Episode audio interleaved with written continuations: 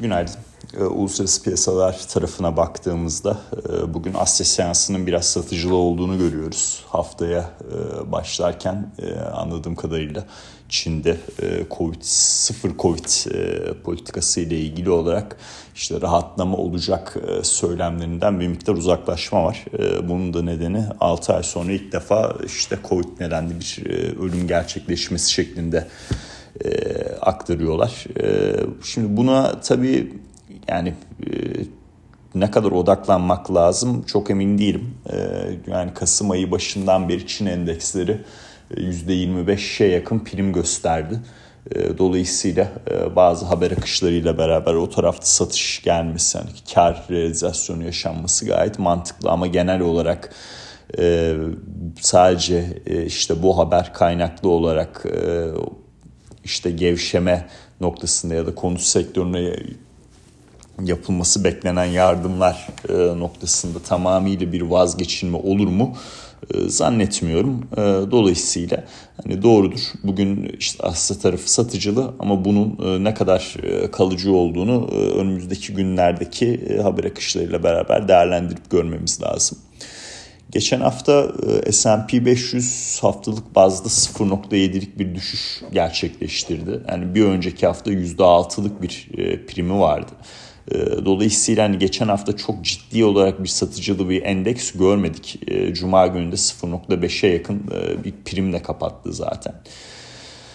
Ee, burada e, hani ekonomik veri bazlı e, baktığımızda Cuma günü işte öncü ekonomik göstergeler endeksi yayınlandı ABD tarafında.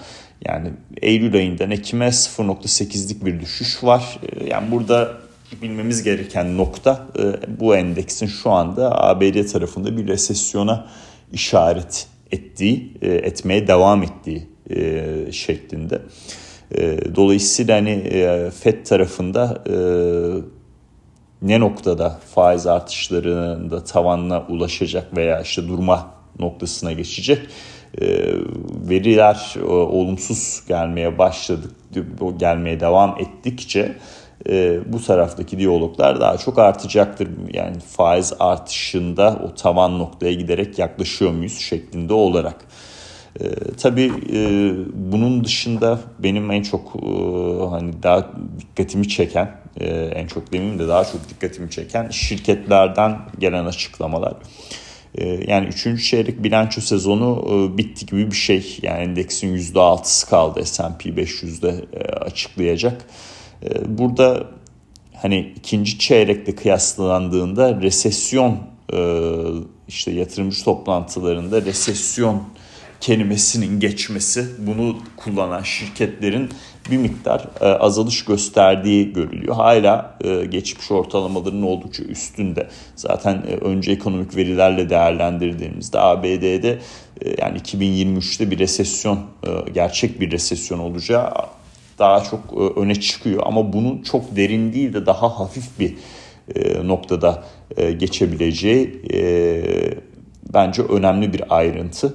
Hani şirketler tarafında ikinci çeyrekten üçüncü çeyreğe işte azalım gelmesinin resesyon kelimesini kullananlarda yatırımcı toplantılarında yani bu da nedir işte bilanço açıklanıyor rakamlar açıklanıyor daha sonra e, bir yatırımcı toplantısı gerçekleşiyor. Burada işte e, analistlerin soruları vesaire cevaplandırılıyor. Burada kullanılan e, işte resesyon e, söylemi e, ikinci çeyreğe göre azalış göstermiş. Bu önemli bir değişken.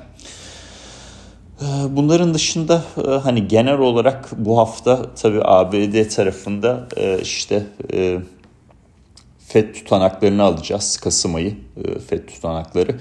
Burada piyasanın merak ettiği konu e, bir e, Aralık ayı ile ilgili olarak 50 bas puan sinyali. İki bu sürecin faiz artış sürecinin ne noktada tavan olabileceği ile ilgili görüşler. Bu da çünkü FED üyelerinden bu tarafa artık daha çok vurgu yapılıyor. Dolayısıyla bunu anlamamız önemli bir nokta. Onun dışında bu hafta e, yani genel olarak e, PMI verileri öne çıkacak Avrupa'dan, e, Asya'dan, işte Amerika'dan vesaire. Burada e, PMI verilerinde hani global e, PMI endeksi JP Morgan'ın hazırladığı son 3 aydır e, 50 seviyesinin altında. E, bunda çok bir değişiklik beklemiyorum. Yani global hala 50'nin altında kalacaktır. Ama Avrupa tarafında bir miktar olumlu bir ayrışma gör yani beklentiler çok artık tabii PMI'lerin geldiği seviyeler falan çok ciddi düşük olduğu için Avrupa tarafında en azından beklentilerin bir tık üzerinde rakamla karşılaşabiliriz. E, bu olay tabii Euro için e, şu anda 1.0350'nin altında yani teknik olarak 1.0150 bir 0.2 aralığında gitme durumu söz konusu. PMI verilerinden sonra e, tekrardan 1.0350'nin üzerine atıp e, bir kez daha 200 günlüğünü e, yoklama e, noktasına e, gidebilir.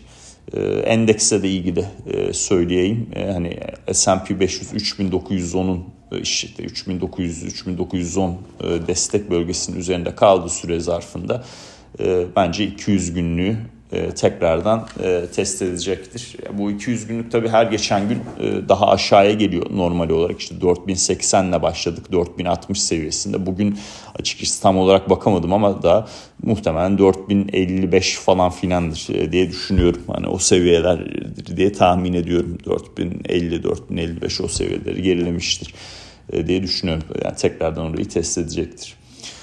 Petrol tarafı yani nazar değmesin çok güzel düşüyor. Ee, burada tabii artık konu e, talep e, yönlü riskler. 88 ee, doların altında kapanış yaptık Brent'te. Ee, burada hani kısa vadede 83-84 bölgesi e, aşağı tarafta izlenebilir. Altın içinde yani 1740-1750 bence güzel bir alım bölgesi kısa vadeli işlemlerde. Tekrardan 1770 seviyesinin test edilmesi ve onun üzerinde 1800 seviyesine doğru bir hareketlerin olacağını düşünüyorum. Bu hafta takip edeceğiz. E, FED tutanaklarıyla e, global bazda PMI verileri oldukça önemli olacak tabii ki. Aktaracaklarım bu kadar. Herkese iyi haftalar dilerim.